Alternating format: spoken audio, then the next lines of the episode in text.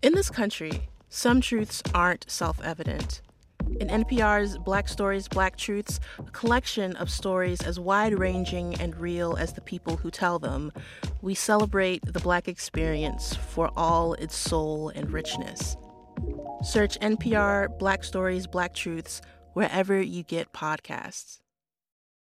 This episode is brought to you by Paramount Plus. Get in, loser! Mean Girls is now streaming on Paramount Plus. Join Cady Heron as she meets the plastics and Tina Fey's new twist on the modern classic. Get ready for more of the rumors, backstabbing, and jokes you loved from the original movie with some fetch surprises. Rated PG 13.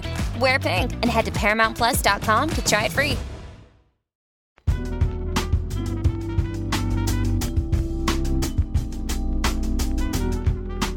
Welcome to the Micheaux Mission, Two Men, One podcast. Every black film ever made. My name is Vincent Williams, and I'm joined as always by my partner. Hey, what's up? Holla at your boy. This is Len, aka the Bat Tribble. And on this stop, as we enter into the month of November, Mm. we got a doozy for you. Mm-hmm. We got a doozy for you. 1997's Jackie Brown. One of Quentin Tarantino's most acclaimed films, Yeah, yeah. adapted from an Elmore Leonard novel starring, whoo, here we go. Here we go. Yeah, take a deep breath.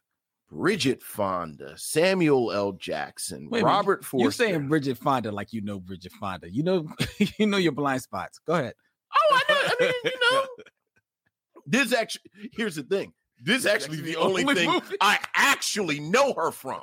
Like I know she's in other things, Mhm. but I'm like, oh yeah, she was in Jackie Brown. Right. Because well, we'll talk about it. She she does very well in Jackie Brown in in in a film filled with titans. Yes, and you were naming the Titans. I uh, Robert De. Niro, Samuel L. Jackson, and riding herd on all oh, Michael Keaton. Mm-hmm. Mm-hmm. And riding herd on all of them, the one and only Pam Grier. Oh.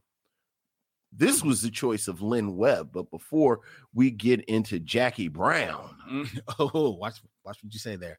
Um, Quentin Tarantino might be jealous. shout out to everyone who are watching and joining us live as we are streaming via StreamYard to YouTube, Facebook, as well as to Twitch. Hello, hello, hello. Good and every one of you. evening, good evening, one and all. I didn't even mention uh Tiny Lister in in Sid Haig. Right. Well, I knew you were going to catch Sid Haig. Oh, you know I was going to catch Sid. Haig. I actually have a note. I said, "Hey, it's Sid Haig." I know, I know. but Tiny Lister in a small role and and used you want want to ask, is he used properly? Look, He's basically the secretary. look. Quentin Tarantino has so many damn toys to play with in this film. Tiny Lister is the world's strongest skip tracer. There was a call while you were out. but we'll get to all of that. yeah, we'll get on to all that. Let's get into listener mail. Listener mail missives from the missionaries. What's going on I gotta get a. in missionary world? I feel like I need to get music for the listener mail. Your listener mail just just just have music for every little bit and thing on here will be like the Tonight Show circa 1981. Okay. Yeah, I guess I guess we could do that. Uh, Hey, Hi. We got an email from Ellis Heron. hey, what's up, Ellis? Uh, first, he starts off with condolences to you, Vince, for Thank your loss. you, Ellis. Thank you and you. your family are in our prayers. I gotta say, I'm with you on the Blade movies. This was in regards to our, our review of Blade Trinity. Okay. The first one is classic. Yes. The second did throw me off at first with the whole team up with your enemies angle, but they made it work just like X Men 2 did. A Guillermo del Toro. As for Blade Trinity, there was only one good thing that came out of that movie. Ryan Reynolds. Mm. While making the movie, someone on the set came up to him and said, You're basically playing this guy, and handed over some Deadpool comic books. interesting. Needless to say, Ryan fell in love with the character and made it his mission to bring him to the big screen. Now, Ryan Reynolds is a big Hollywood player, calling shots at Marvel Studios and even persuading Hugh Jackman to come out of retirement to play Wolverine once again. So, in the end, Blade Trinity served its purpose. Speaking of movies and a trilogy, what are your thoughts on the Creed 3 trailer? Your boy, Ellis Heron from Fort Worth. All right. You, you know, I, I wanted to say last week about Ryan Reynolds. If Ryan Reynolds really wanted to get on my good side, like if he wanted to get on Vince's good side Mhm. in Deadpool 3, he'd have Blade show up and take over half the movie and like be really pissed about it. That would be kind of Right. that'd be kind of fun. But have you seen the Creed trailer? I believe I did see it once. And Okay. I I was not a fan of Creed 2. okay. Um not that Creed 2 is a bad movie, but it just didn't didn't hit me like the first one. Sure. Sure. Um and I really honestly could do without Creed 3, sure. Sure. Certainly. but I watched the trailer and I was like, okay, Right. Right. we'll. Yeah, I, I'm sort of the same way. I, Creed two, I think didn't hit me like Creed, but but Creed hit me pretty hard, Mm-hmm. mainly because there's absolutely no way it should have worked, Right. and then it worked really well. Oh. So then. Creed two, I was like, eh, you know, all right, all right. I will say this: I, I like the fact that it seems like it's not a retread of a Rocky story. They're they're going places. They're they're going somewhere that has to actually do with Creed's life. Mhm. They're not, you know, like oh, it's not the son of Clubber Lang or you know the son of the Don King character in Rocky Five. Or, so I like that. And look, man, Michael B. Jordan and Jonathan Majors, the acting is going to be way better than it probably needs to be. That's very true. So you know, I'll watch it. That's very true. Um, there is um, is Jonathan Majors the star of that movie Devotion that has to deal with the um the uh fighter pilot back in World War II, I believe. Have you seen that trailer? I've seen the trailer. I don't even remember what the name of it was. I'm pretty sure it's but Devotion. maybe it is. and that looks very interesting. I'm a sucker for a World War wow, II. did it? Did you thought it looked interesting? Well, I mean, I'm I'm a sucker for a, a good looking war movie. Hey man, that's why there are two of us because I forgot about it immediately up until this moment when you said something about it. Uh, we also got a YouTube comment on our Blade Trinity review from RMJ Movie Reviews. Hey, RMJ movie reviews. who actually uh, leaves comments on a few of our our um, episodes. He says in regards to Blade Trinity, I hated this movie from the second I first saw it. It's a lazy, convoluted, whitewashed attempt to sideline the Blade character to another franchise. This was a blatant slap in the face to Wesley Snipes to let him know you don't run ish, black man. I, I can't disagree with him. No, but I, I wish I I could, but no. Yeah, right. yeah. We cannot disagree with him at all. Did you see Vincent? uh, Just a little bit of news because people on- on- in our Facebook group share news Okay. right. hmm So every once in a while, I want to acknowledge that. And did you see some of the most recent news that Yahya Abdul Mateen is, I believe, either in talks or has already signed on? Yeah. Oh yeah. Wonder Man. Yeah. Yeah. From everything I've seen, it's a done deal. In the Marvel Cinematic Universe. Yeah. Oh yeah. Uh, it's actually going to be in a Disney Plus series. Yes. Probably of the of the of the same name. What do you think about the casting of Yahya Abdul Mateen II as Wonder Man? I mean, I- I'm I'm happy. Mm-hmm. you know i'm happy you know at this point i am um it's an embarrassment of riches with these characters and who gets it like if anything i i have to say i'm vaguely disappointed he didn't get a higher marquee character but you know i think it you know it'll be fun it'll be nice First of all, Wonder Man is a very, very obscure Marvel Cinematic Universe character. Look, at this point, Marvel is flexing so much with their properties. For those who don't recognize the name and may think is that Wonder Wonder Woman's husband? No. Uh, Wonder Man is Simon Williams, who just giving you the quick 30 second pitch on the character is a uh, I guess like C-list actor in Hollywood who I forget exactly how he gets his Oh my, powers. oh my god, it, it, it, really doesn't matter. And Yeah, he but and- he, and has got these are two super strength. He's a Marvel guy. He's got super strength. Yeah, he, he was he's an, actor, and and I think he was an actor in like a soap opera right in the comic books, if I remember that correctly. I'm trying to think of the things that they're probably going to bring to the series. right. I think Maybe the acting part. It, it looks they'll probably go like the She-Hulk angle that's what I and make it more of a comedy. It- it- if not comic, definitely maybe a little bit more lighter. Yeah, Definitely use this as an opportunity to be a little bit even more satirical yeah, about Hollywood than Yeah. She-Hulk was, because She-Hulk doesn't really get into that level of sat- satire to the, the season finale. Um, so I'm a fan of him as an actor. right. Uh, I wonder whether or not he's going to be able to still juggle his character in the DC cinematic universe Which I was going to say. I have to say, because he's Black Manta. right, in and the and you saw that movies. that that the the Trench movie they said was secretly a Black Manta movie, Mhm. and the Trench movie got canceled. Right. which was going to uh, be a spinoff of Aquaman. And I was like, ah, because like I really would rather have seen that Mhm. than Me too, know, because that would have given him an opportunity to like really play a lead of a Right. complicated character. also if we're you know nerd and we can move on after this a little but if we're because you and I didn't really get a chance to talk about this because I came in hot. If we're talking about black characters playing one of these Marvel characters and and what has really been on my mind this week, Mhm.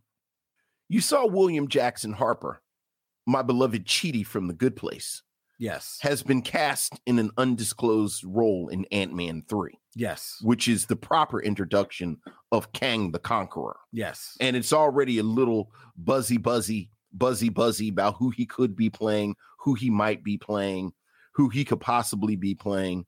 And I know your little nerd heart and my little nerd heart, ever since they announced that Jonathan Majors was playing Kang, Mhm. you probably said, well, that's interesting because we know about Kang from the comic books. Right. And Kang is related to people A in the of people. comic books. Yeah. Like he's he's one character in particular, is I believe grandfather. Mhm. So I was like, well, if Kang is black, are they trying to imply that someone else could be black? Yes. You're thinking that. And then and when it was it was just sort of a, you know, you kind of have it in your head and you don't think about it. And and I really was not really thinking about it. And to be quite honest, I'm still not really thinking about it. Mhm. That's just one of those things to keep your eye on.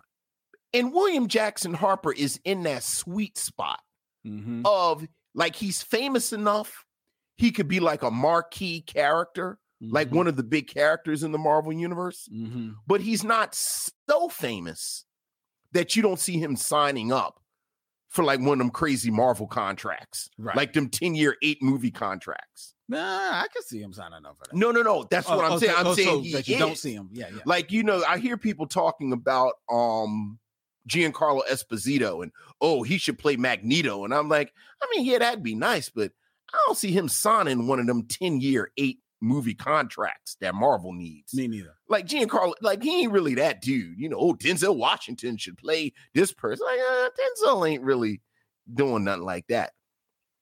But Right. William Jackson Harper could sign up He could sign up. and be Mr. Fantastic.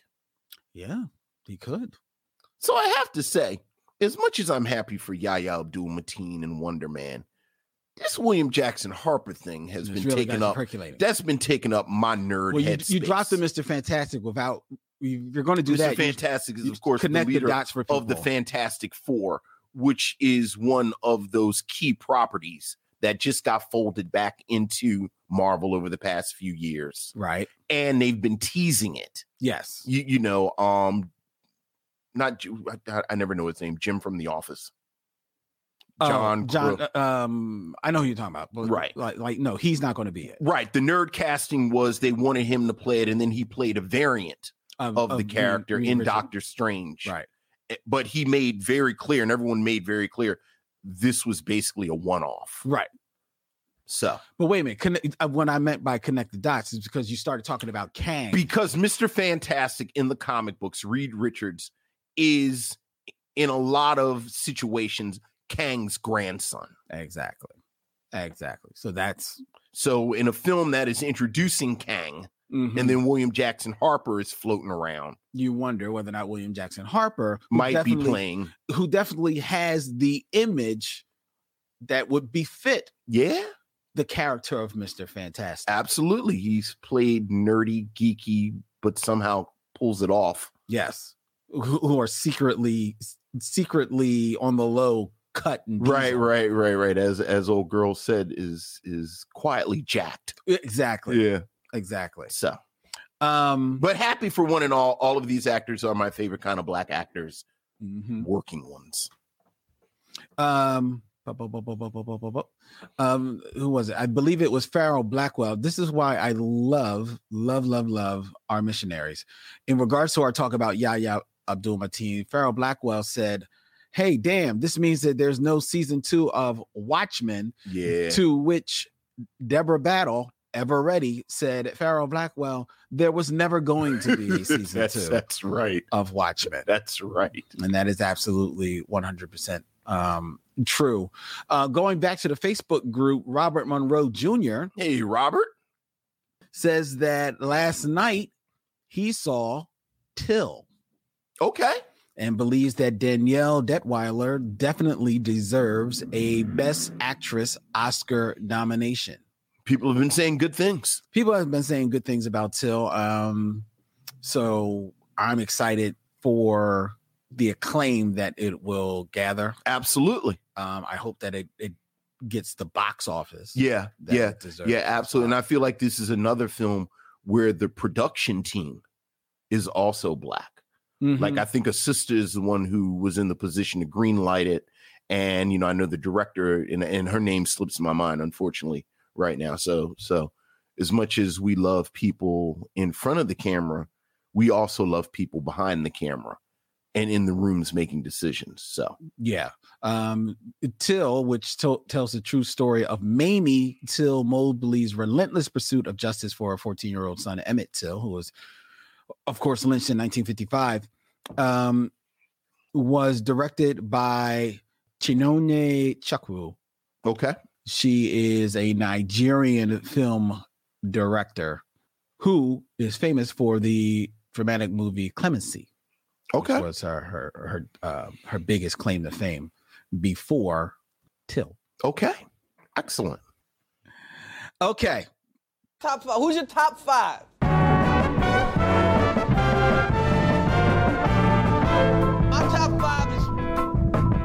Top five, My ladies top and gentlemen, five. where I come up with my top five. top five lists, and Vince talks about them. top five. Uh, this week's top five in commemoration of our feature film tonight, My top five. Jackie Brown. Tonight's top five is the top five full name movies. Okay. Very nice. Now, the the African American edition. So Forrest Gump will not appear. Mm-mm. Okay. No Forrest Gump, No Tom Jones. no Tom Jones, no Jerry Maguire. No Jerry Maguire. no. Okay. This will be black films, Black films. whose title is the full name. The full name. so no Ray, no Ray. No Harriet. No Harriet because it doesn't have a full Because name. it has a full name. Okay, well, I'm I'm interested to see No how you interpret the there. There are a few films that I'm already thinking of that I'm wondering if they'll be on here. So let's go. All right, we're going to go. Now, we are going to go from the worst to the best. For the worst to the best. Okay.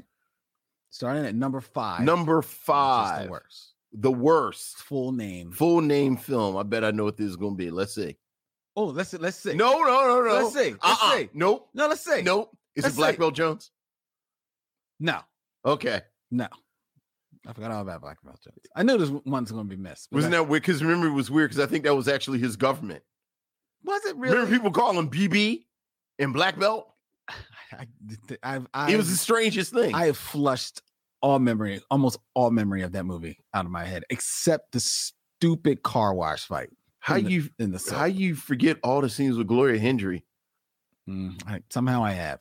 I've seen her in other places. Oof, you really didn't like it then. I've seen her in better places. Oof.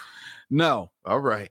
this movie is Alex Cross 2012.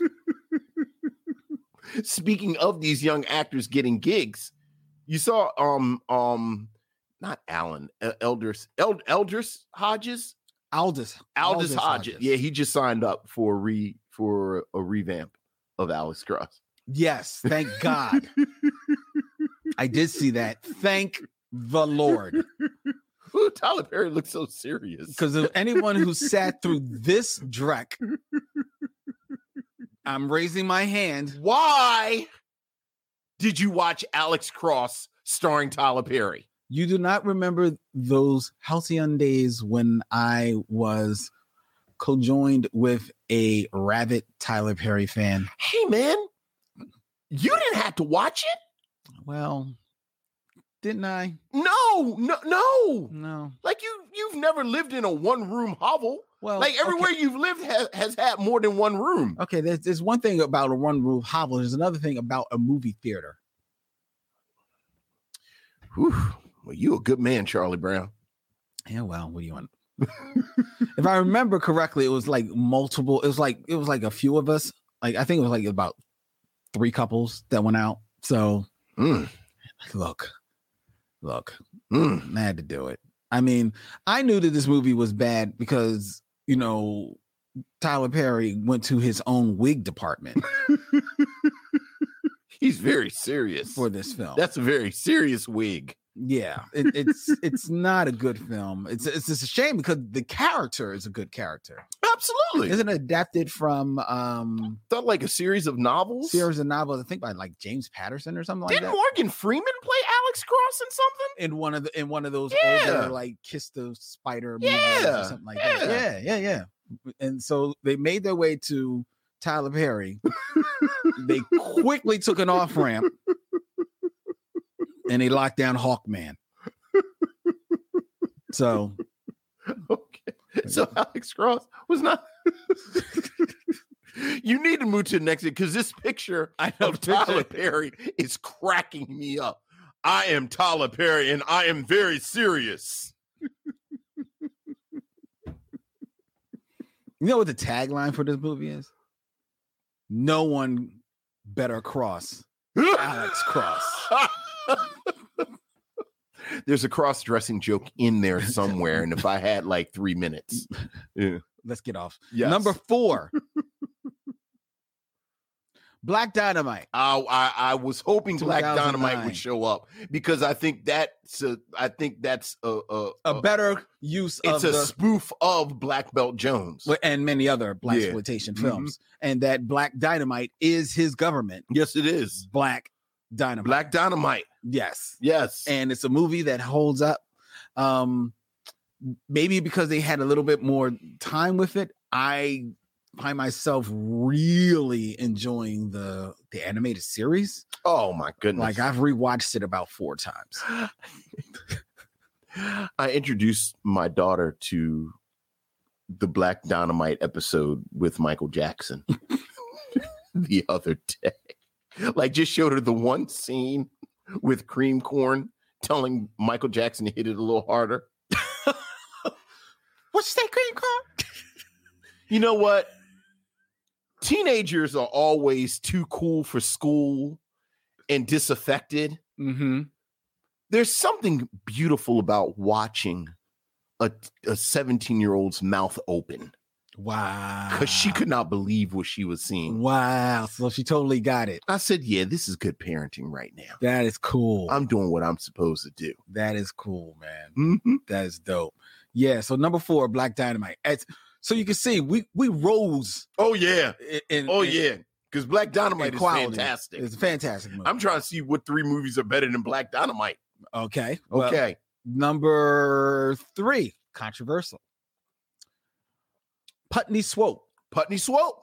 Now, Putney Swope is uh, from 1969, if I remember correctly. Mhm, That sounds Yeah. about right. And for people who are not real, really familiar with uh, Putney Swope, it is a, I'd say, satire is the right way to. Yeah, that. absolutely. It is definitely a, a satirical comedy written and directed by Robert Downey Sr. Yes. and stars Arnold Johnson, a, a renowned character actor of the time, of especially in the um, late 60s, early 70s. Uh, as the title character, a black advertising executive in this film that satirizes the advertising world portrayal of race in Hollywood films as well as corporate culture. Um, and while it's a little uneven, it definitely is a film whose bite is very sharp, very intense, very felt. Um, and some would say maybe even uh, a step ahead of his time. Well, it's so much ahead of its time. There, there's been a, a little conversation in the Facebook group and on our social media this week about the last episode of Atlanta, which was a faux documentary about the making of Goofy, the Goofy movie, Oh, get as out the of here. blackest movie ever. And we, of course, reviewed the Goofy movie as a black movie. But a lot of Donald Glover's approach to critiquing Disney and critiquing blackness in movies and critiquing that culture Mhm. very much is similar to Putney Swope. Yeah. And Okay. and then people have talked about how you could tell he was influenced by the film. So yeah, very much ahead of its time. Cool. All right. Would you put that above Black Dynamite? Begrudgingly. Okay. gotcha. Begrudgingly. Fair enough. So you know, So I better bring it with these look. too. because now I'm trying to see what's better than Black Dynamite and Putney Swope. Well, number two, Okay. 1954 is Carmen Jones. It's not really fair pulling out Dorothy. Dorothy Dandridge. Yeah. tell me th- tell me they beat Dorothy Dandridge, Vincent. Tell me they beat Dorothy Dandridge and your boy, my man, Harry Belafonte. Look, this is already going to be a rocky show because we. 44 year old Pam Grier Mm. is a lot. Mm-hmm. So we ain't going to get on Dorothy Dandridge. Mm-hmm. But yes, I, I, I approve of Carmen Jones. So now we're going to see what's above What's above Black Carmen Dynamite, Jones? Putney Swope, and Carmen Jones. Because they all beat Alex Cross.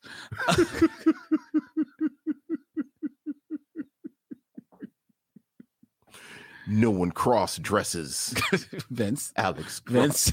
He will dress you down he will dress you up and he will dress you down. and wig out. Number one. Number one. Before you get in trouble. Antwone Fisher. Antwone Fisher. Yes. I don't know if Antwone Fisher's been in all these movies, but it's a good. I like Antwone. Um, Fisher. It's Antwone Fisher. He walked in at the end of the movie and they had made the big breakfast for him and it was pancakes. that was very that was very touching. I, I, I think Antwone Fisher maybe tops of all these movies. Look the acting, you know, Derek yeah. Luke doing his thing. Yeah. Denzel Washington's directorial debut. yeah, yeah, yeah, yeah. It's real good. It's, It's real real, good. good. It's real good. I, I, I like uh, Antwone Fisher. I like Antwone Fisher a lot. Um, let's see if our missionaries have of, or I'm sure they're throwing a ton of them in the chat that I missed.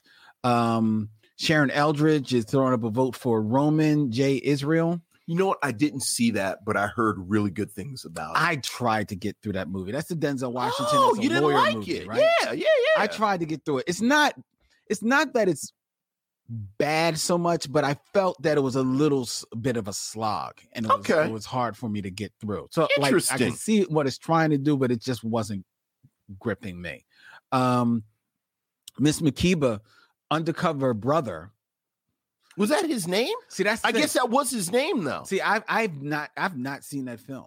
So Ah, and like because early on in the mission we were supposed to review it and then things got got uh knocked off of schedule um so we just haven't had an opportunity to return to it because it was actually a guest that was going to review Right, it so right. i'm trying to it's not bad. i've i've heard like Yeah, you know it's like one of those almost like cult things Yeah, yeah. you know what i mean Mhm. Um let's see who else who else are people championing Oh, they're mentioning that he played alex cross and along came a spider i knew it was like one of those which is a good movie. one of those movies. Uh, Yeah. Sharon Eldridge is also throwing a vote for Truck Turner. Mac Truck Turner. Now, okay, now here's the thing though, unfortunately. If I with this like top five full name movies, I could have ran all through Black exploitation. Right. So to knock some of them, you know, off, then I, I've got to go through like, okay, how is the film in quality as a movie? Truck Turner is a fun movie, but Better than Alex Cross. Why are you hesitating? No, no. th- uh, here's the reason why I'm hesitating. Because while Alex Cross and I admit it's not that great of a great of a movie, it's not a good movie, right? But I will say that it is a one a better made movie than Truck Turner, and despite Tyler Perry's miscasting, it's a better acted movie than Truck Turner.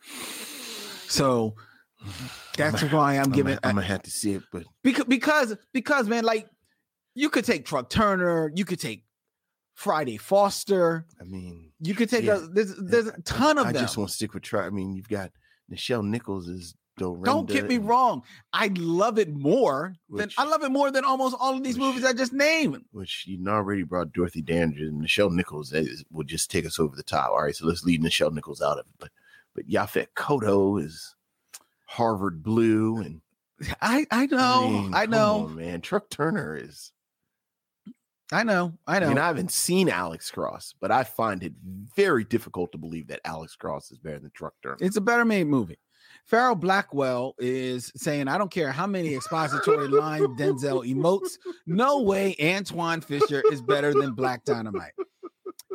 Again, here's the thing. I love Black Dynamite, but and maybe it's me having seen the movie more than a few times and only seen Antwone Fisher about maybe twice or three times. oh my goodness! But there's Why have you seen Antwone Fisher three times?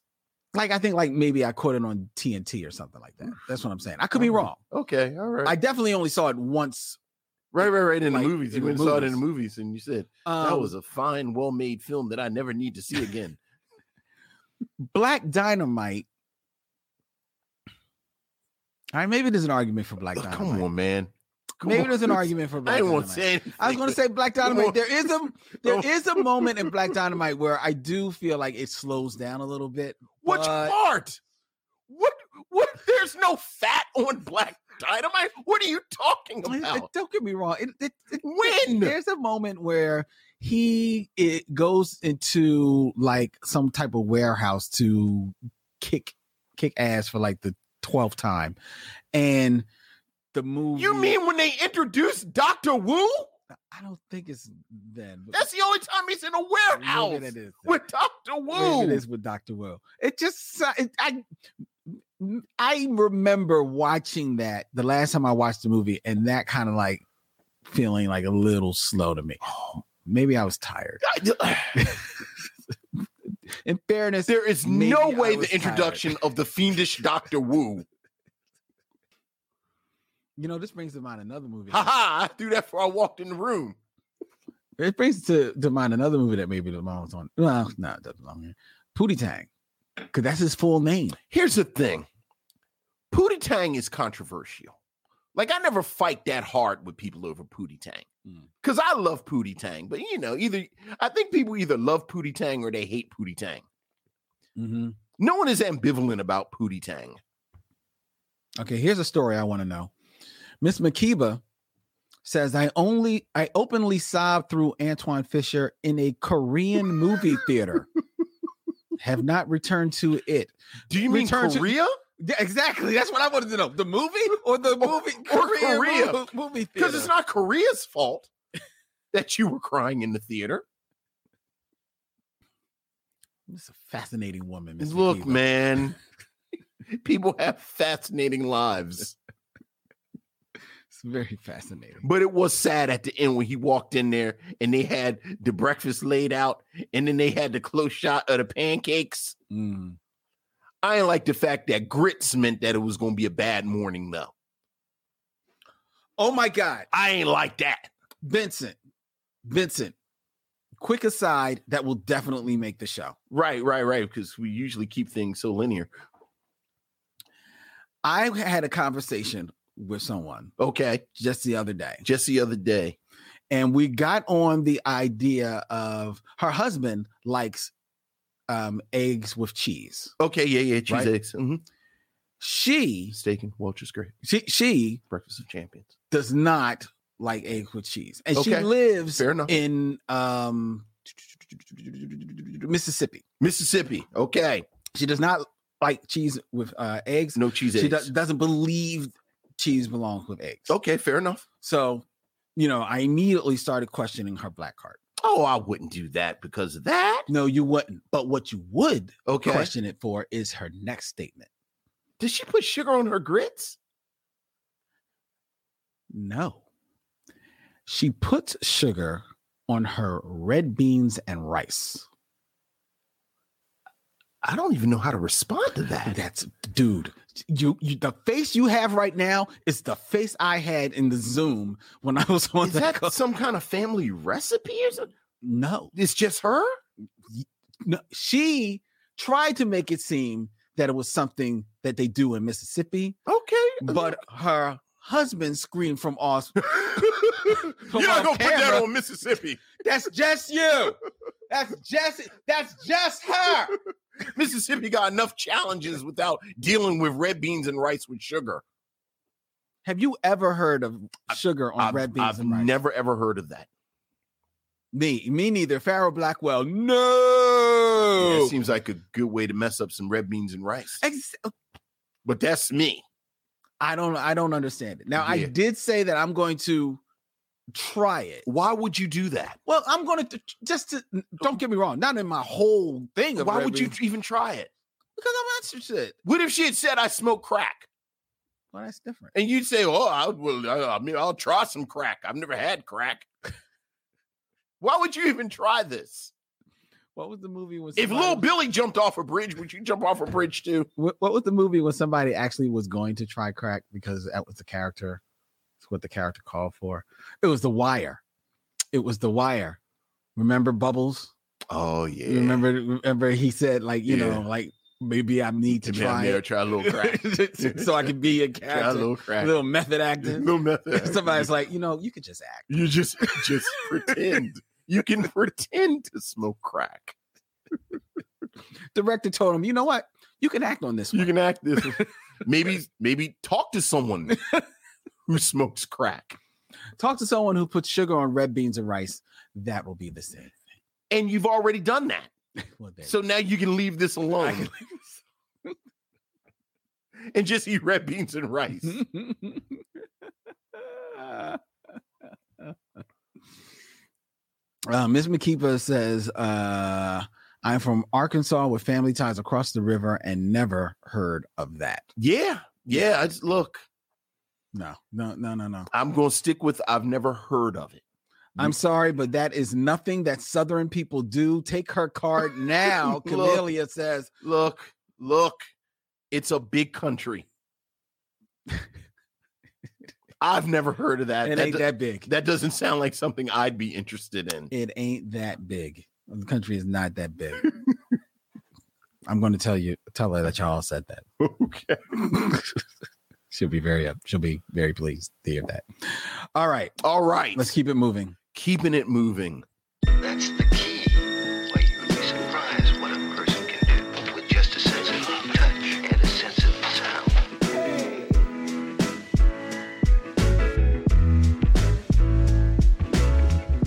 Six Degrees of D'Urville Martin, ladies and gentlemen, where Vincent will attempt to get to a movie actor of my selection in six movies or less, connecting them to 70s heartthrob, the real Black Belt Jones, D'Urville Martin. D'Urville Martin, Vince- actor. Vincent, are you ready?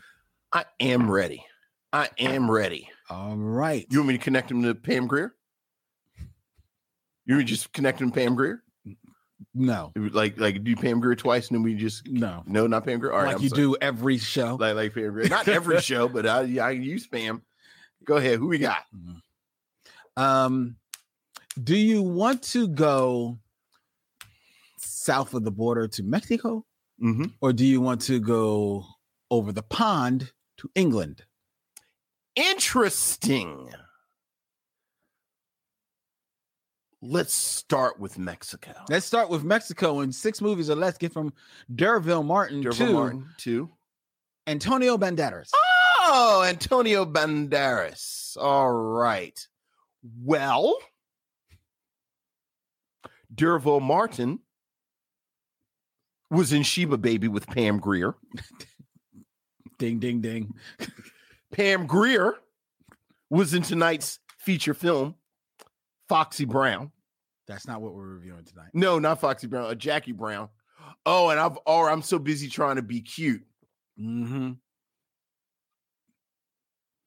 Mix up your white guys. No, I didn't mix up my white guys, but what I did do is mix up Antonio Banderas with um Oh, George Clooney in um till dust dust till dawn. All right. So how am I going to get to Antonio Banderas? Let's see if I can have a little fun with Antonio Banderas, actually. Mm. Let's have a little fun with Antonio Banderas. Let's. He's a fun guy. All right. this is how we're going to do this.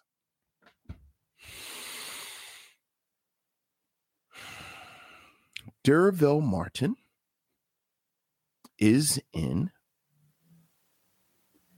How am I going to oh. do this? Because I know where I'm going to end up. And I'm going to try my best not to use. Yes, he is from Spain. Antonio Banderas is from Spain. He's not from Mexico. Look at you. That was my mistake. Casual racism. Terrible. It was not calories. I was actually thinking of a, a Mexican person earlier, and it didn't work out. D'Urville Martin is in um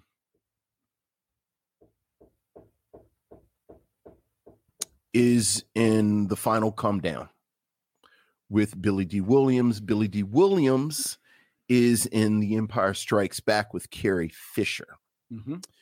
Carrie Fisher is in When Harry Met Sally with Meg Ryan. Mm-hmm.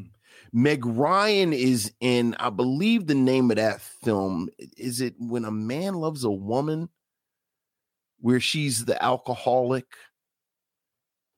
And then when she get and she's married to her husband, which is who she would be married to, and her husband is played by Antonio Banderas. She's married to her husband, which is it's the film where she she's an alcoholic and then when she goes into AA and gets better, she ends up divorcing him because she says that he was um When a man loves a woman, that's it. it does star when uh, Melanie Griffith and Antonio Banderas. Wait, is Melanie Griffin or Meg Ryan? Meg Ryan. Yeah, Meg. Ryan is in that movie, and Antonio Banderas is not. Plays her husband? It's not. It's not Antonio Banderas. It's not Antonio Banderas. It's not. Your racism is showing. who is it? It would be one Andy Garcia.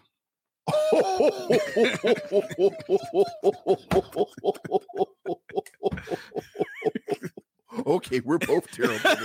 Okay, in that case, let's go ahead and get off. We need to go ahead and get off of Antonio Banderas. So look, Stop he's trying to be in cute. uh uh he's in five on the black hand side with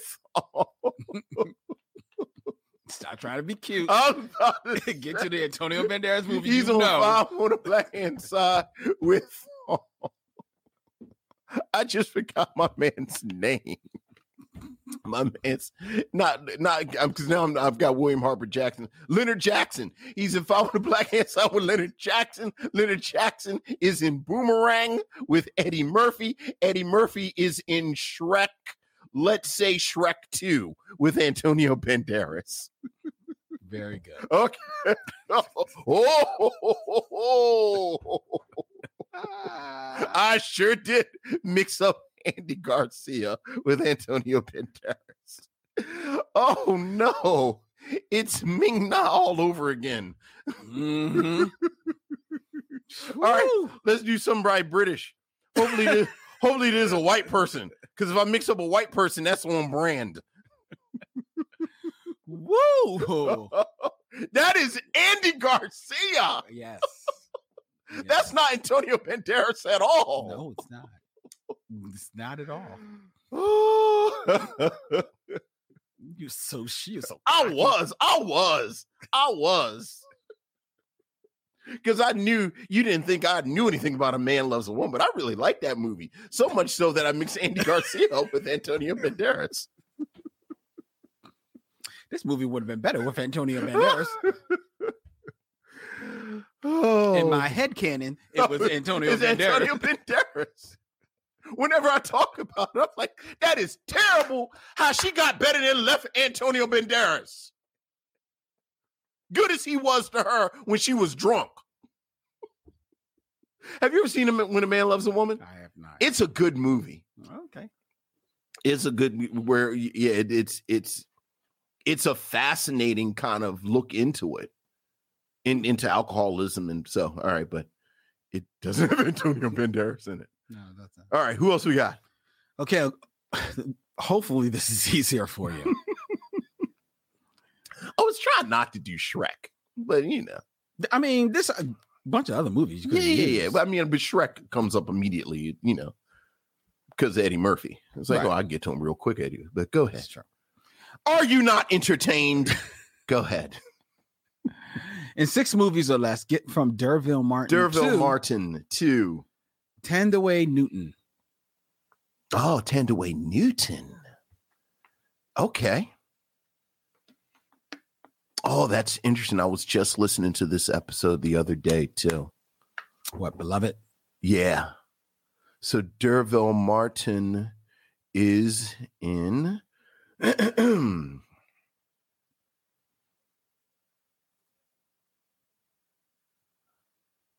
D'Urville Martin is in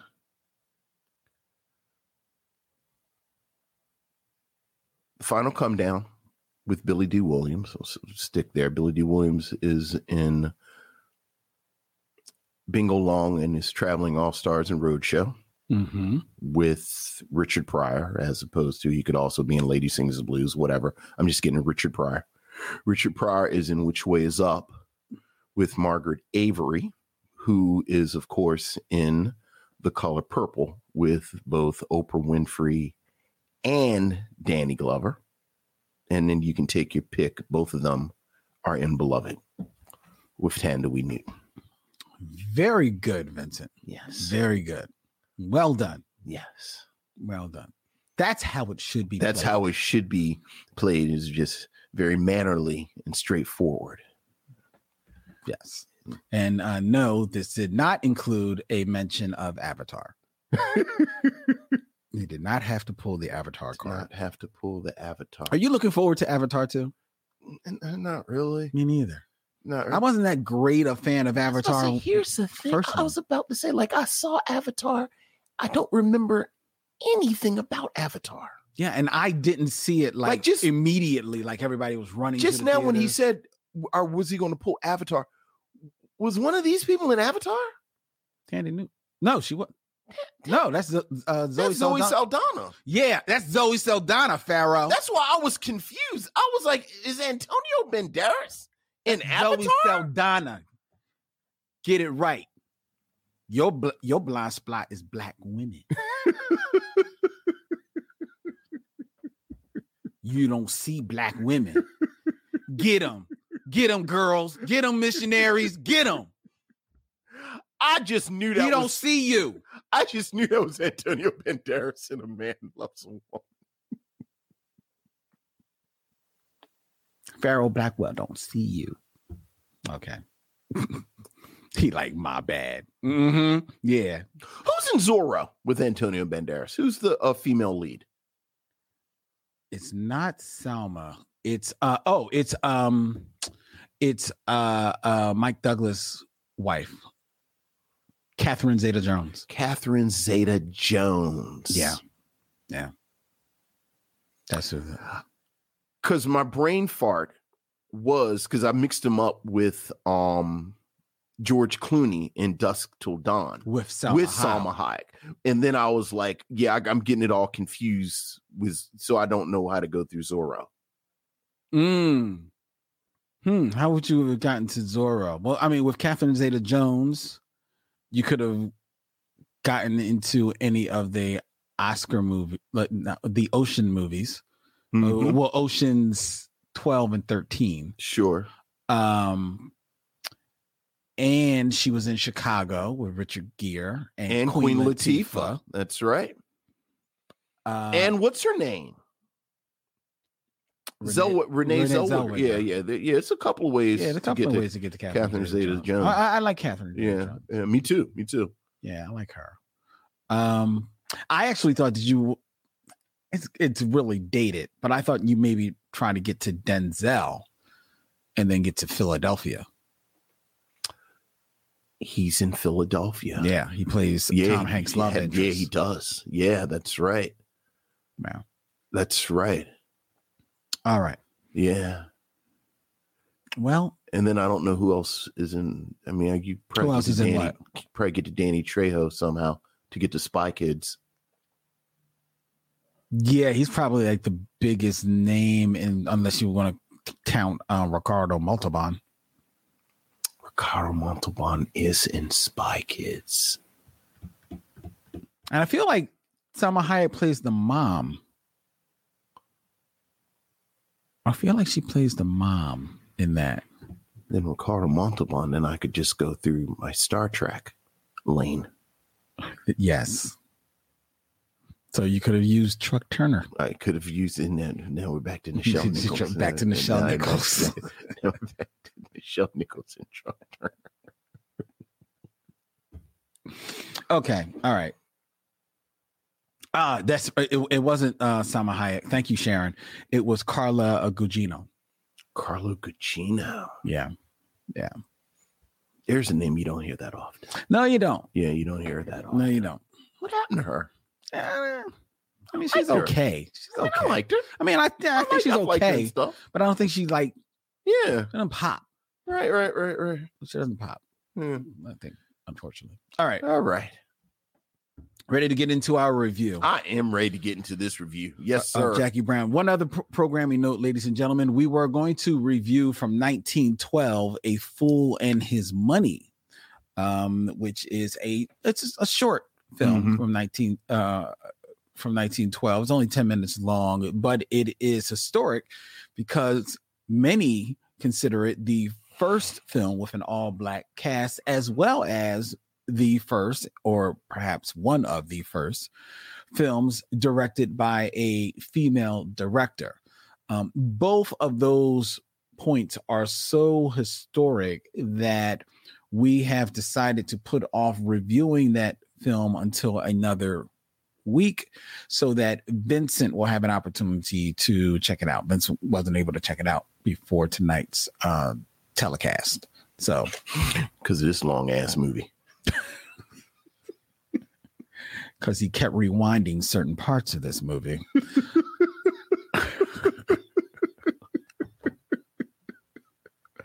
but we'll get into that in our review of Jackie Brown. We'll be right back with our movie review after we step to these messages.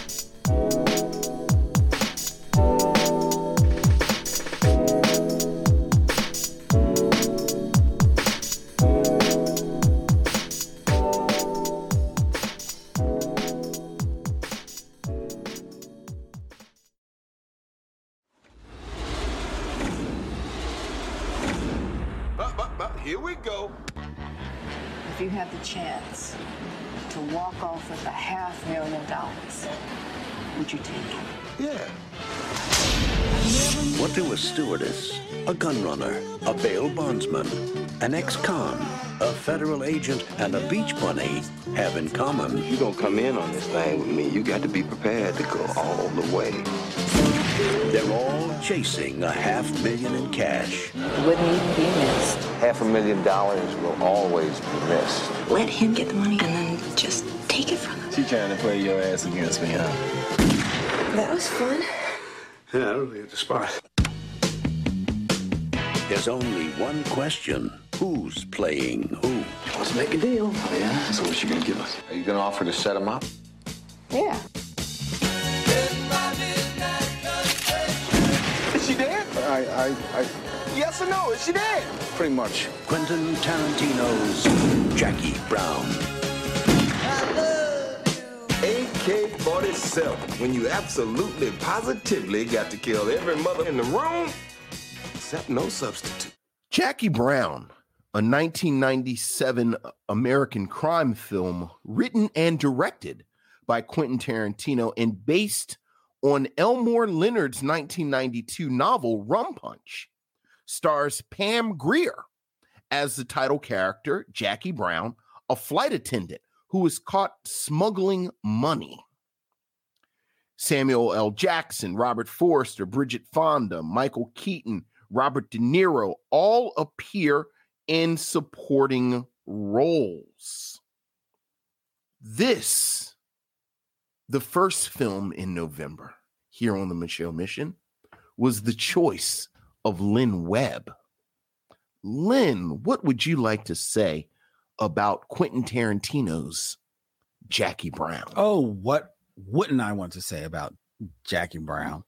Um, this is the only film that Quentin Tarantino has produced, directed, that is an adaptation of someone else's work. Yes. And as you m- mentioned, it is an adaptation of the noted and and rightfully celebrated and acclaimed crime um, fiction writer Elmore Leonard. Mm-hmm. And if Quentin Tarantino, who for the most part is a filmmaker who I enjoy, and I enjoy and I enjoy him at from a directing standpoint, and I I enjoy his words, his scripts. Mm-hmm. For him to choose one work to adapt into a movie, he chose very, very well and very smart. Pretty much the story of Rum Punch, the novel, is what you see on the screen, except for one huge explicit difference Mm-hmm. in that the lead character is changed from a white woman to a black woman so that Quentin Tarantino who is renowned as a not only a devotee of everything movies but a huge fan of 70s black films Mm-hmm. and action films in general to be fair because he loves he loves a good kung fu film um an actress who is near and dear to his heart as she is to almost everyone is Pam Grier Yeah. who is the icon of the 70s. You think 70s movies, when you think of a woman, you think of Pam Grier. So Quentin Tarantino, in looking at this story, saw that this was a perfect vehicle in which to pluck Pam Grier, who at this point in 1997 is a 70s icon, and that really is her claim to fame. Absolutely. She's not really doing much at this time. Maybe some small roles here and there on in some films and on on television, but she's really not doing anything. But Quentin Tarantino jumpstarts the hell out of her career by putting her as the lead character in Jackie Brown. Because for the first time ever, Pam Grier who, up to this point in all of her work, has shown that she has the charisma to demand attention when she is on the screen. We all all are well aware of her physical prowess, right? Mm-hmm. But she's never been given the opportunity to truly flex as an actor. She's had some some some films have you know been made to try and give her that opportunity and i'm looking at you friday foster but for one reason or another things just didn't gel together enough to really give her a moment to shine here under the watchful and attentive guise of a skilled director and a director who is not only skilled in framing a his camera Mm-hmm. He is also a director who is skilled in working with his actors in developing a character as well as putting the right words in their mouth that feel authentic. Pam Grier is finally in a place where she can really just be and be her full actualized self for the first time on screen. And in this first viewing of Pam Grier, she is more alive, more electric, and dare I say, more beautiful than she has been in anything else in her entire career. Yeah.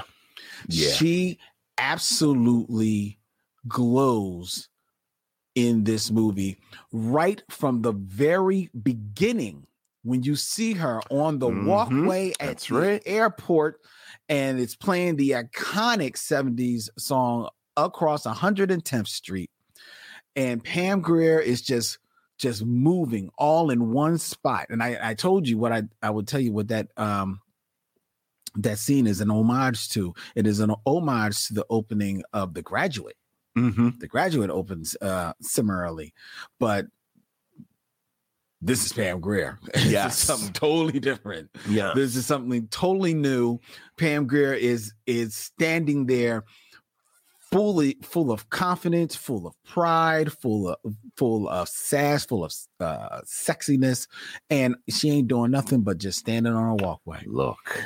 and so powerful is the imagery of her over those opening credits that that is all you need to set you up for that character because she is gone from the movie for maybe the next 20 25 minutes Yeah. because at that point we are introduced to the co-star in this movie one Samuel L. Jackson as Ordell Robbie. Wow. There is a name, and when you see him with his flowing locks, and I don't mean locks, I was about flowing, to say flowing hair, his flowing perm- mane, permed and yeah. and his and his his uh cornrowed Piece of hair. piece of it's like a rat tail, it's like a rat tail, but it's on his chin. on his chin. yeah. you will never see Samuel Jackson the same again. Whether or not he is he's rocking his Kangols to the back with his ponytail, whether or not he's he's flowing a la Mufasa.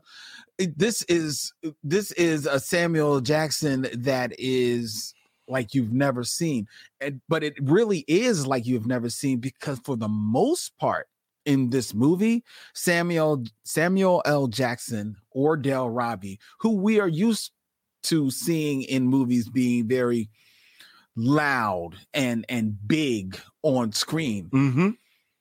He's a lot more subdued in Mm. this movie. He's a lot more even keel in this movie. A lot and and dare I say therefore a bit more sinister in this movie. He he he def, he definitely gets his prow on Look. on screen, getting his shoulders moving as he is just moving and, and owning the screen, Mhm. which is which is cool because this is probably the first time that Pam Grier has really been up against someone of that prowess There it is. on screen. There it is. Right? We talked about, especially in Friday Foster, trying to put her in the midst of other actors so that, you know, see how she can bounce off of them. But the direction, the script doesn't really come together. In this movie, under Quentin Tarantino's tutelage, with Samuel Jackson in full Panther mode, with Michael Keaton at his most Michael Keaton-esque. Yeah. He is Yeah. like this is the Michael Keaton id on screen. Yeah. Michael Keaton doing doing fantastic things. Robert And and a bit of a you know, you come back for him A at this bit. moment in Yeah. his career. yeah, Yeah. most definitely.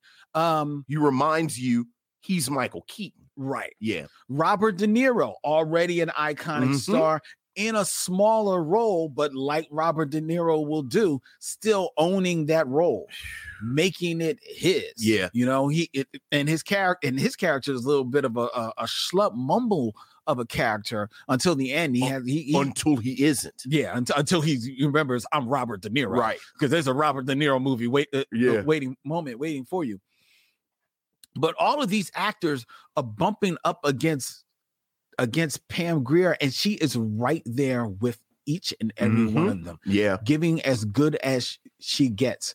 And as much as she pops with Samuel Jackson, there's a moment in the dark when the two of them are they, there's the screen is almost totally dark except for the light coming from outside of a window, and those two are in the room, and it's you.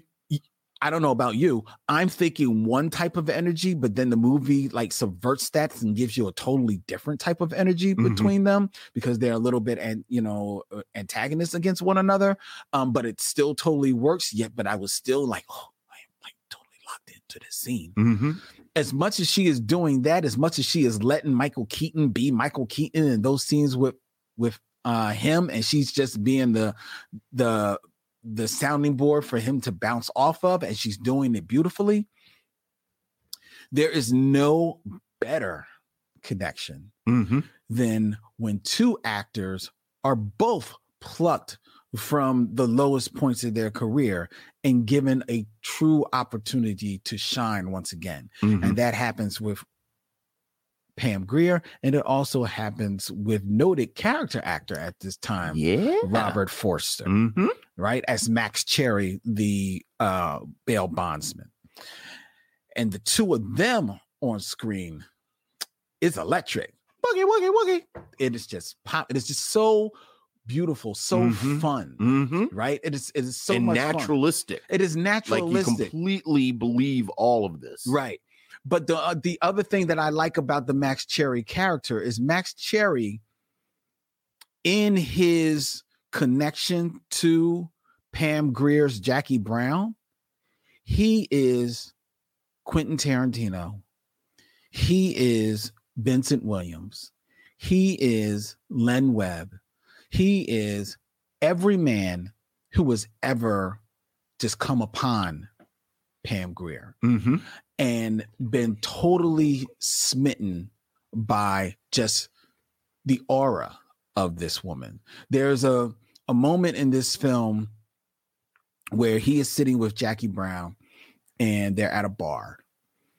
Um and they're sharing a drink and he tells her that he's a you know he's thinking about getting out of the bail bondsman um profession and she says why?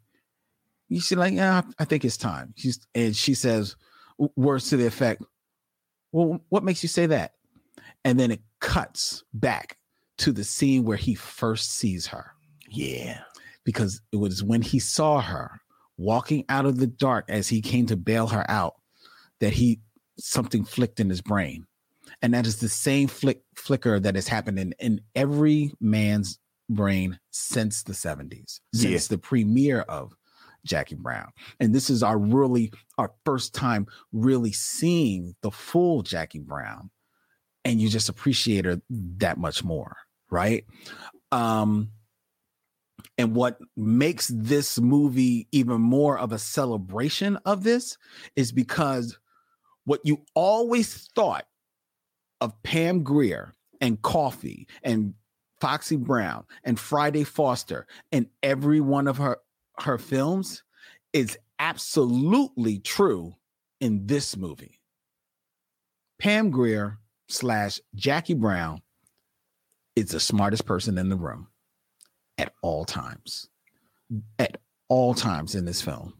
She is she is two steps ahead of every single person. And I love it.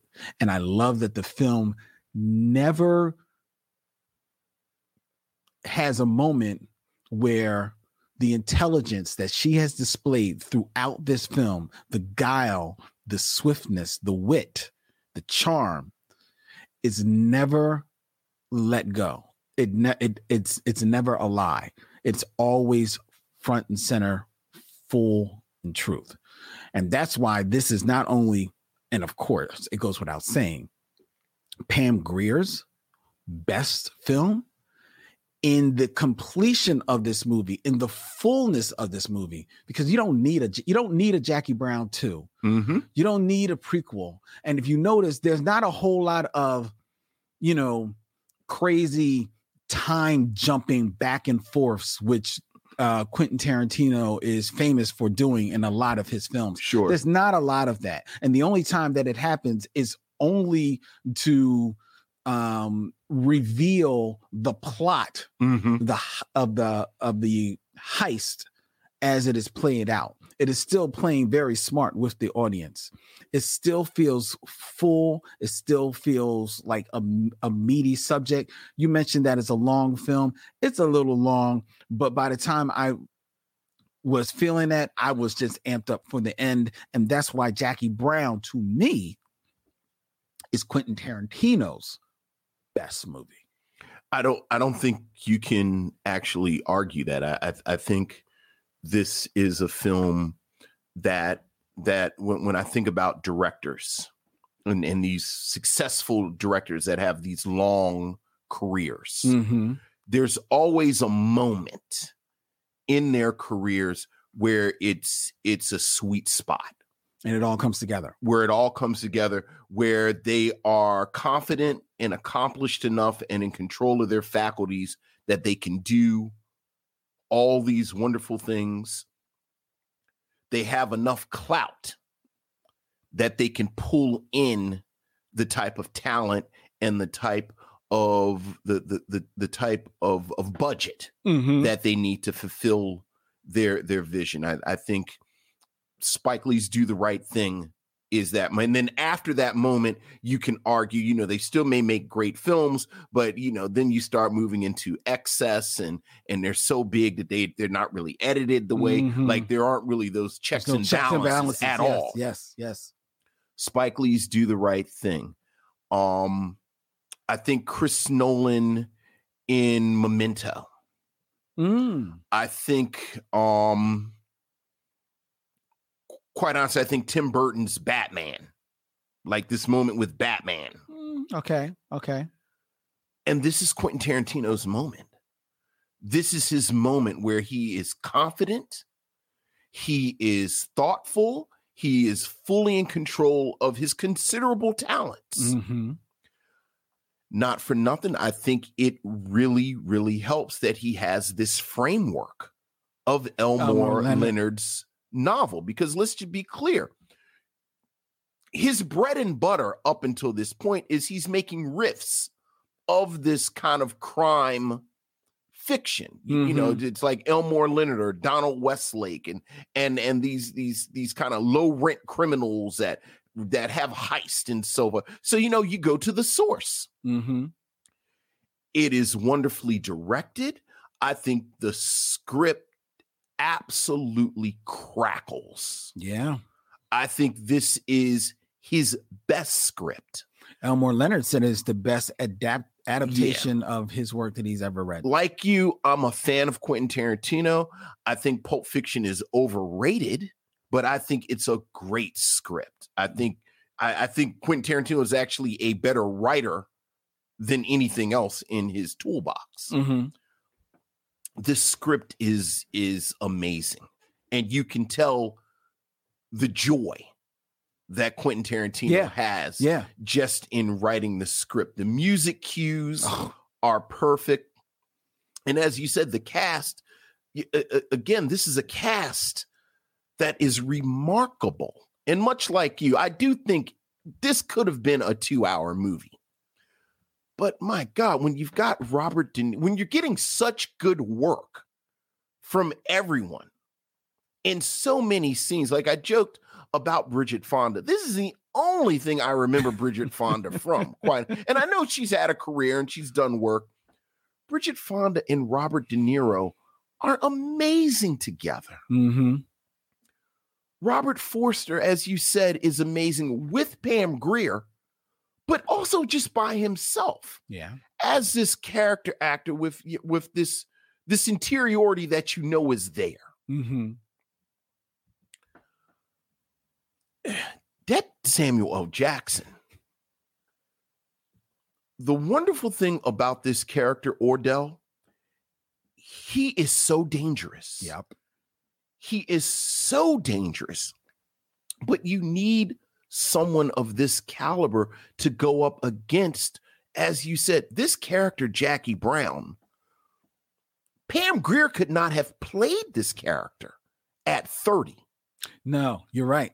You're right. Like, this is a character of that moment. Mm-hmm. And whether Quentin Tarantino meant to change the whole energy or not, by turning this into a 44 year old black woman, 44 sounds old in Hollywood old, but it's not that old.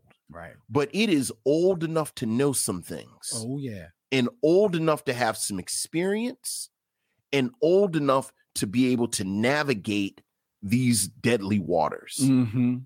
I love the fact that at no moment is this character Jackie Brown an innocent. Nope. She actually Yeah. was committing crime Yeah. when the film started And owns it. and owns it and is going to commit a crime to get out of it. Mm-hmm. Michael Keaton is fantastic. You know, I mentioned Michael Keaton. You know, I wouldn't necessarily call this a comeback, but Michael Keaton had been laying a little dormant Yeah. by 97. Yeah. Yeah. and he's fantastic. And it's it's a case where every combination of player worked really, really well. So Michael Keaton and Pam Grier, Pam Grier and Robert Forster, Robert Forster and Samuel Jackson, Samuel Jackson and Bridget Fonda, Robert De Niro and Samuel Jackson Yeah. You know, just every combination. And in a lot of ways, the other real sweet spot for Quentin Tarantino, everybody knows the legend of Quentin Tarantino. He was a video store guy. Mhm. And if you were a video store guy, and if you remember video store culture from the 80s and 90s, it was the grindhouse tradition. Everybody loved black exploitation films. Everybody loved kung fu films. Everybody loved these sort of films that you went and you rented, and then you got some beer and some wings, and and the independent video store you went.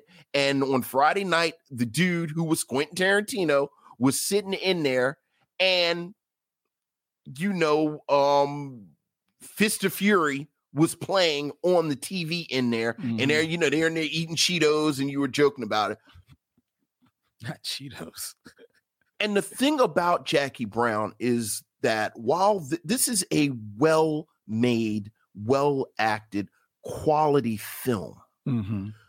but that love and that energy that comes from the grindhouse tradition that this is an homage to is very much present in a lot of ways i think about this with something like ang lee's crouching tiger hidden dragon Oh, okay. which is the same thing where you know it was it was this love letter to the wire fu mm-hmm. films of the 70s and 80s but just made by a master director Mm-hmm. The storyline is is clear again back to the elmore leonard framework Mm-hmm. of this. Like I had actually forgotten just how linear this plot is. Right. There are no real twists and turns. There are no compl- you know, no real complications. It's just a group of people trying to get to this goal and this woman in the middle of it who is as you said master of everything that she surveys Mm-hmm. and and it's it's it is absolutely the best thing that Pam Grier has done. It is you, you, know everybody knows I'm a Django man. Like Django Unchained is my favorite Quentin Tarantino film, but this is absolutely I think his best film. Mm. So yeah, it's it's, it's amazing. Yeah. It's amazing. And I think you forget how good it is. You do. You do because like I said, Jackie Brown she she's gone from the movie for you know after the intro for the first 25 minutes. And you don't really miss her. No. Cuz you get you kind of are introduced and get wrapped into the introduction to Ordell by way of blink and you miss him Chris Tucker. Poor dumb stupid Beaumont. You want me to climb in that dirty ass trunk? Oh, Beaumont. I mean, who didn't see this coming? Beaumont. Beaumont didn't see it coming. you know who did see it coming? Jackie. Oh yeah. Mhm. Oh yeah. She she she was like, "Mm, no, no, that's not happening. That's not happening. Oh, so oh my god, this movie is so good. I'm just thinking about when Ordell goes to see Jackie after she has been bailed out from being caught being caught with the the um, money that she is smuggling in as well. And also the little extra cocaine that was thrown in there. The little th- cocaine. Yeah. Um Ordell gets her bailed out, but fearful that she may have dropped dime on him, she sho- he shows up at her home and he's talking to her. And while he's talking to her, and she says, you know, like, can you go get me something to drink? She goes into the kitchen and he just slowly moves that one finger to turn off the light in the living room. Mm. I was like, oh my God. No, don't, don't, don't do it. And like, and and and in my mind, because Jackie turns and looks at him, you don't think that it registers to her that he's turned off the light in the living room. Right. So she goes into the living room, turns back on the light, is talking to him from across the living room, and then he comes and talking to her, turns off the light in the living room again. Now, you're led to believe that, that there possibly is some type of like, you know, sexual relationship between the two of them. And perhaps there is because Jackie doesn't seem to be, you know, no mind that he has turned off the light. But then you realize it's because she's got a 30, 38 That's right. pointed at his Johnson. That's right. That's right. So you might want to go sit down while I turn on this light and tell you how things are going to be. Look, man, and then she she channels that 70s energy. Like I love the moments when she channels it, where she turns into a Coffy. Mm-hmm. You know, she is Sheba baby, Yeah, yeah, yeah, yeah. but a little older and a little smarter. But you still get moments of vulnerability. We were talking before the end when everything settles. and you see her driving away and she starts to triumphantly sing across the 110th street Mhm. because now she's kind of taken ownership of it but it's it's and and again it's it's kudos to Quentin Tarantino where the camera just stays on her and you can see the effect that all of this has had on her like she finally gets this moment to to feel a little bit Mm-hmm. which if you remember this is part of the reason coffy has always been my favorite pam grier movie because she's you know it's that wonderful scene at the end where she's walking on the beach by herself Yeah, yeah. and just So and and this movie borrows a lot of music cues from Coffy. Yeah, oh, yeah. Music cues from Coffy. It's also cool in that scene because Jackie is feeling herself in that scene, but you know that Pam Grier is feeling herself in that scene. Oh, as yeah. well. oh yeah. right? Because if Pam Grier, who would after this go on to enjoy a bit of a renaissance in Mhm. her career, you know, she was on, um, she shows up more in film and and, and on uh, television. Yeah. Um, so and and and so much so, this this film is such a capper, even still, with the continuing work that she did afterwards and still does Mhm. but this film is such a a capper for everything that she is and represents that the work that she's done afterwards and i'm sure she finds a lot of it fulfilling in, in one way or another Sure. she's free to just be an actress Right. to just be take take on um roles because they just sound fun or she wants to be you know do something with somebody or something Sure. like that it doesn't have to be you know uh defining of her career because she's had her defining moment in her career right right then at a moment in in her career that a lot of actresses don't get No. especially a lot of actresses who had fame leave them for a bit. yeah. Fame doesn't come come back to that level uh, for a lot of black actresses. Well, I think the great thing about Jackie Brown is that when you think about Pam Grier in the 70s, you, you, you think about her her sexuality. Mm-hmm. So first and foremost, you're not thinking about her as an actress.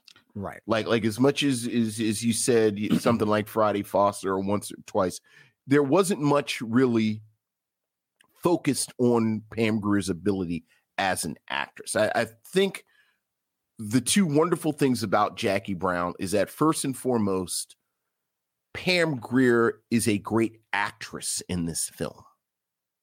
But then the cherry on top is that while this could have been one of of these narratives of oh you know well now she's an older actress Mhm. so they can just concentrate on her acting she is so fun like she is so fun in this film and i wonder because I, I've, I didn't read rum punch so i don't know how much this character like i don't know if this character was an older woman which again 44 isn't old but in Yeah, yeah. hollywood fiction you know that's an older woman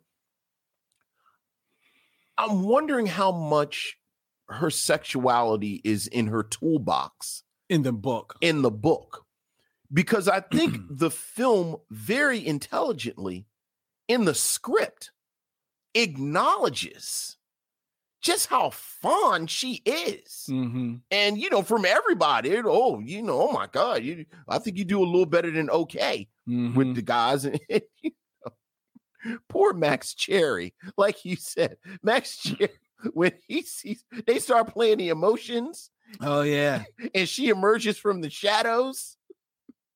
Max Cherry is like everybody who sees Pam Grier, and it's like, oh yeah, this is still Pam Grier. Right. Yeah, yeah. I, I don't, I don't think you can say enough about how good this film is. Um, where do you stand on? Because I know you're a fan of Elmore Leonard. Yes, Where do you where do you think this film stands as far as the adaptations of his work? Because there's been quite a few. I think it's the best, and I love Get Shorty. Yeah, yeah. I uh, it, this is really really good. Um, it's funny. I was looking at because I had it. Let me just pull it up. like real- the list of his. I- I- the right, right. I was looking at the list of his because I was kind of thinking that.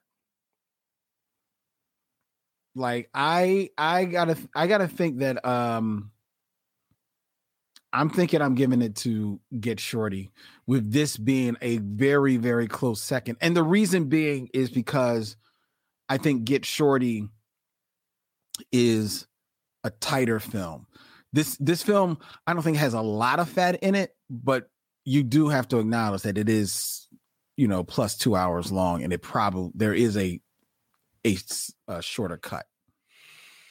I like 52 pickup.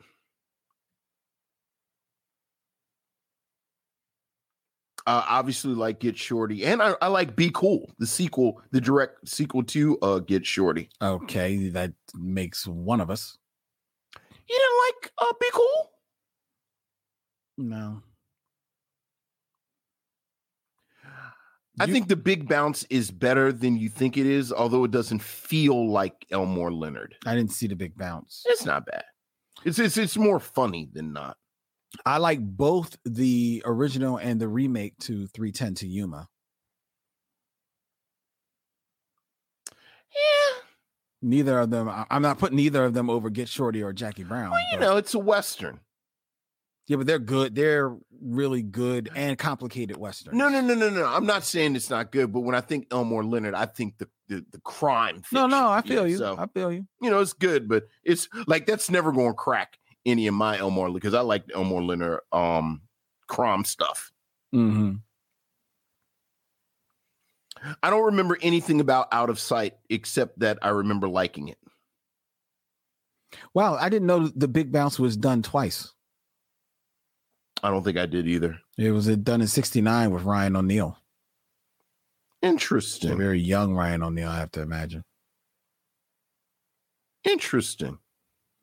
Yeah, but you, I mean, look, it's a pick 'em between Get Shorty and Jackie Brown. You can't go wrong. And especially because the films are totally different in tone. Mm-hmm. So you've got one that's, you know, gives you the real hard edge crime Mm-hmm. in Jackie Brown. And then you've got one that shows you a little bit more of the sati- satire, even though crime is still definitely baked in. Yeah.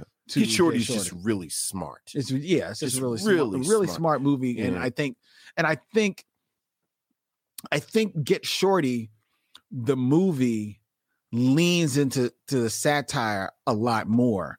Um, there was actually an adaptation of the of the movie, but stretched out into a series Yeah. I that actually that. wasn't bad. I remember you telling me it wasn't bad. It actually wasn't wasn't on some weird channel though. Yeah, I think it was on? Epix. Like the, the Hallmark channel or something. Some Yeah, weird. like these one of the channels nobody Yeah. gets. Um, Yeah, like you said, there's very much a two hour cut of this. mhm. But I feel like the half hour that would be cut, Mhm. most of it would be the Robert De Niro, Bridget Fonda part.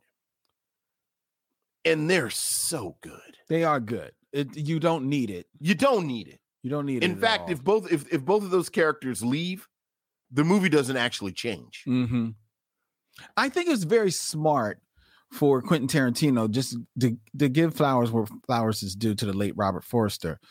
Um, he he was a fan of Robert Forster. He wanted him in this role, got him in this role. When he got Robert De Niro, Robert De Niro wanted to play Max Cherry, and Interesting. Quentin Tarantino wanted to work with Robert De Niro, but of course. but he he wrote Max Cherry with Robert Forster in mind. So thus um Robert De Niro was given the role of Lou.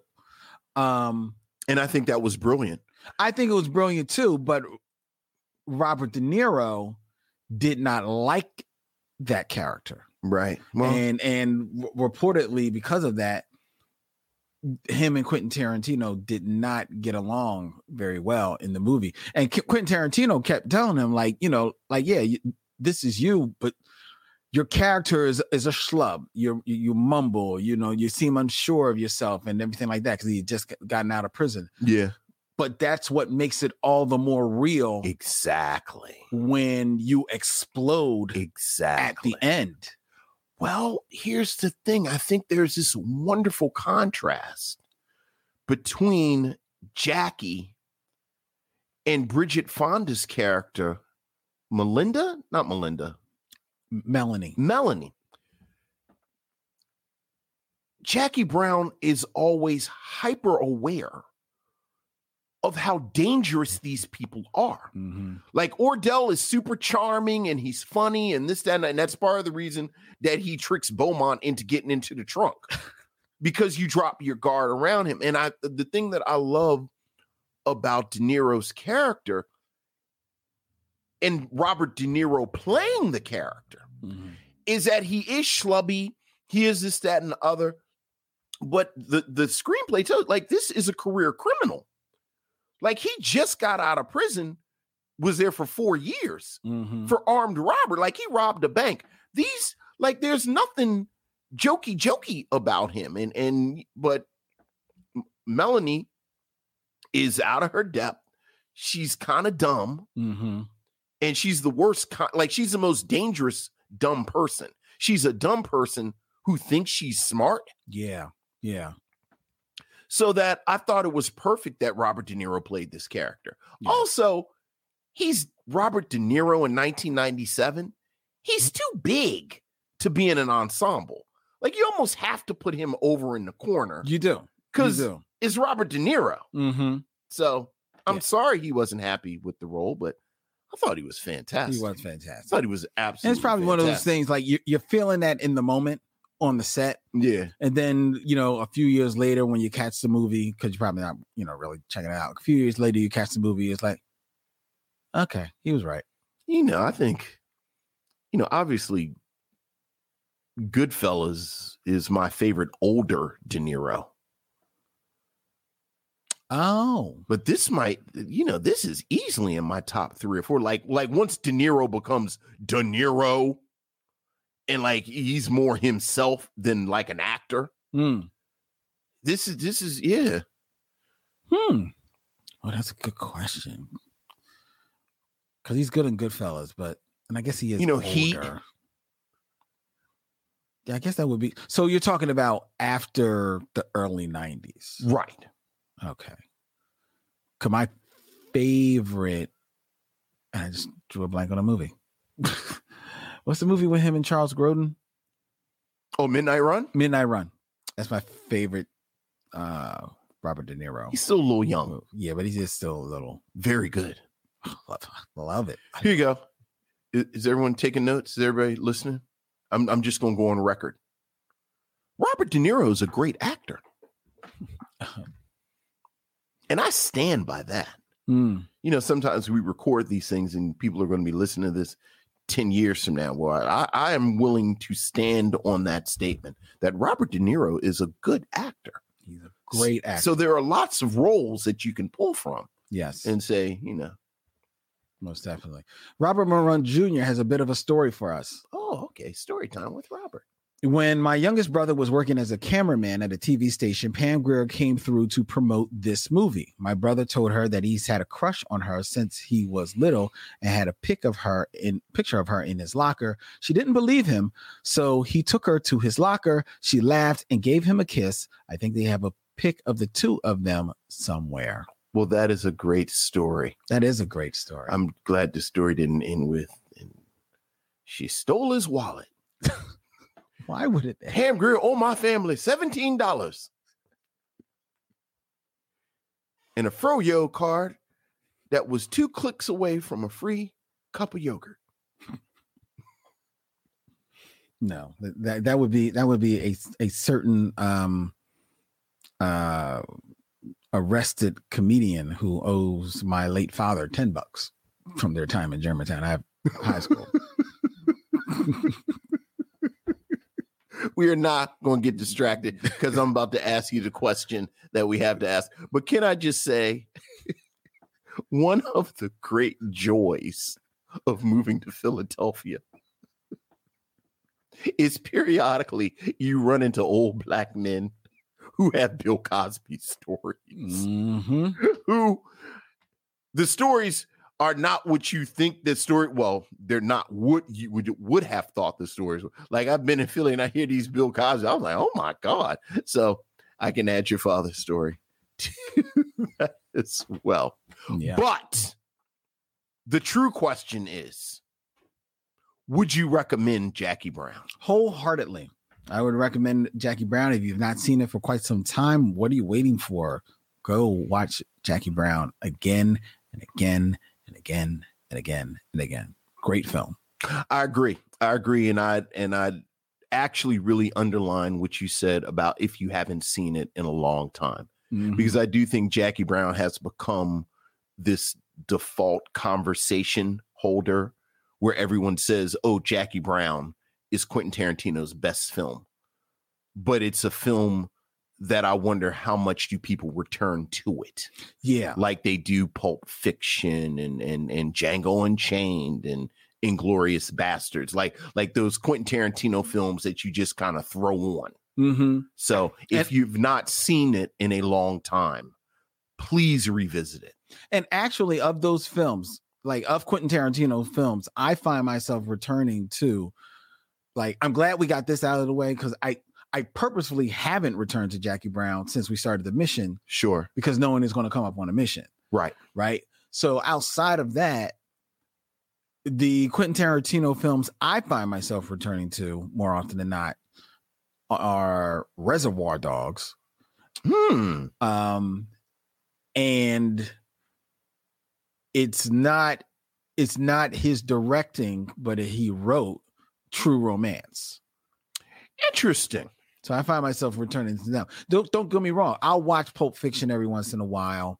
Um uh I love Inglourious Basterds, but honestly, after I watched the opening scene with the with the milk, Mm-hmm. like I, I'm I'm not even in the headspace to watch the rest of that movie because because that movie that just trips me out. That that scene is so freaking intense. Yeah, Like I can't take anything else yeah. um and the rest of his filmography good but i can like you know i'll see it when i see it you Yeah. know?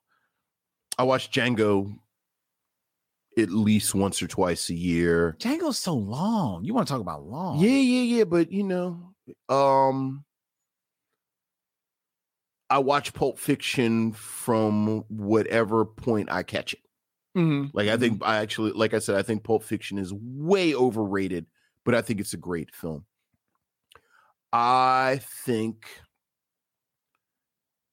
there are parts, big parts of both Kill Bill 1 and 2 that are Mhm. quite watchable. yeah yeah. That you like if you catch the right like if you catch the right half hour of the Kill Bills, that's not a bad time. No yeah I, I agree i agree. But but I do think that where do you stand on the hateful eight? You know what? I still have not seen it. really? I still have not seen it. it's not a bad movie. It's another movie where you know it's it's a netflix film so he's left to his you know full Right. devices Well, again, I think the the sweet spot of Jackie Brown is that someone could still tell him, okay, enough. Mhm. And Mhm. at this point, he is just like like I think I, I think we still have not seen all the footage from Kill Bill. Yeah, yeah. And unfortunately that is uh one of the films that he has been doing in the wake of the passing back in 2010 of uh his noted, you know, editor Sally Right, right. Right. Like I'm sure it's like nine hours of footage of Uma Thurman painting her toenails. Well, yeah. Which even that, the Quentin Tarantino stuff, like you got the You got the ex- moment you with know it Bridget. Fonda's feet, and it's like, oh, it's a Quentin Tarantino movie. Yeah, you But know- even that, it wasn't a whole lot of it, Yeah. like you get with him, Well, because it wasn't Uma. because it wasn't Uma. Yeah. Well, there you go. There you go. Even though at the time he did this, he was dating Mira Sorvino. Look, I just know he. It's just a lot of feet with him, which is kind of a running joke. Yeah. There's a lot of feet in uh, House of the Dragon. Yeah. All right. All right. Thought you'd like that. yes. Yes. All right, ladies and gentlemen, that is our review of Jackie Brown. Please go check out that movie. Um, next week here on the mission is Vincent's turn. Yes, sir. It's Vincent's turn to talk about exactly what we are going to be watching. And uh, again, Vincent I don't know how he does it. He's got another doozy. Oh yeah. He got another doozy. Oh yeah. You you know the the blade conversation. The blade conversation had me hot. Mm-hmm. Much like the the the mail earlier talked about how it was disrespectful to Wesley Snipes, who I think is is an absolute treasure. And the thing about Wesley Snipes is that his body of work bears it out. And as we've talked about when we've talked about some of these films, this is a man who has played iconic roles more than once in his career, whether we're talking about Blade, whether we are talking about Nino Brown in New Jack City, whether we are talking about the fact that he almost stole Mo Better Blues mm-hmm. from Denzel Washington as he played Shadow. Next week, we will t- be talking about yet another iconic Wesley Snipes role in White Men Can't Jump. From 1992, Wesley Snipes and Woody Harrelson, ladies and gentlemen, next week here on the Micheaux Mission. Two Men, One Podcast, every black film ever made. Go to MicheauxMission.com to check out all the cool swag that we have available for your buying pleasure by way of our good friends at TeePublic. Did you know the Micheaux Mission has a voicemail? Yes, we do, Ashy Feet. Hit us up at 215-867-9666 and tell Vincent and Len what is on your mind, or you can shoot us an email at Mission at gmail.com. Follow the Micheaux Mission on Instagram, Facebook, and Twitter at Micheaux. Subscribe to the Micheaux Mission on youtube.com slash at micheaux mission. Hey, we got our handle today, Vincent. We All got our, our official YouTube handle. La di da. And hold the dough. And hold the dough. Uh, and don't forget to give us a five star rating and a review as we on Spotify and especially on Apple Podcasts as we are trying very hard to make our way to 200 reviews on Apple Podcasts. We've only got a little bit more to go, ladies and gentlemen. So please help us out. Give get us to 200 reviews by the end of the year. We really, really would appreciate it. And don't forget that the Micheaux Mission are proud members of the Podglomerate, thepodglomerate.com. They make podcast work. All right. Don't forget, always, Sanaa Lathan is the Catwoman didn't know that you needed. I'm going to put this on here every week. He's Vince, I'm Len, and in parting, we say, We'll see you when it's time to meet again.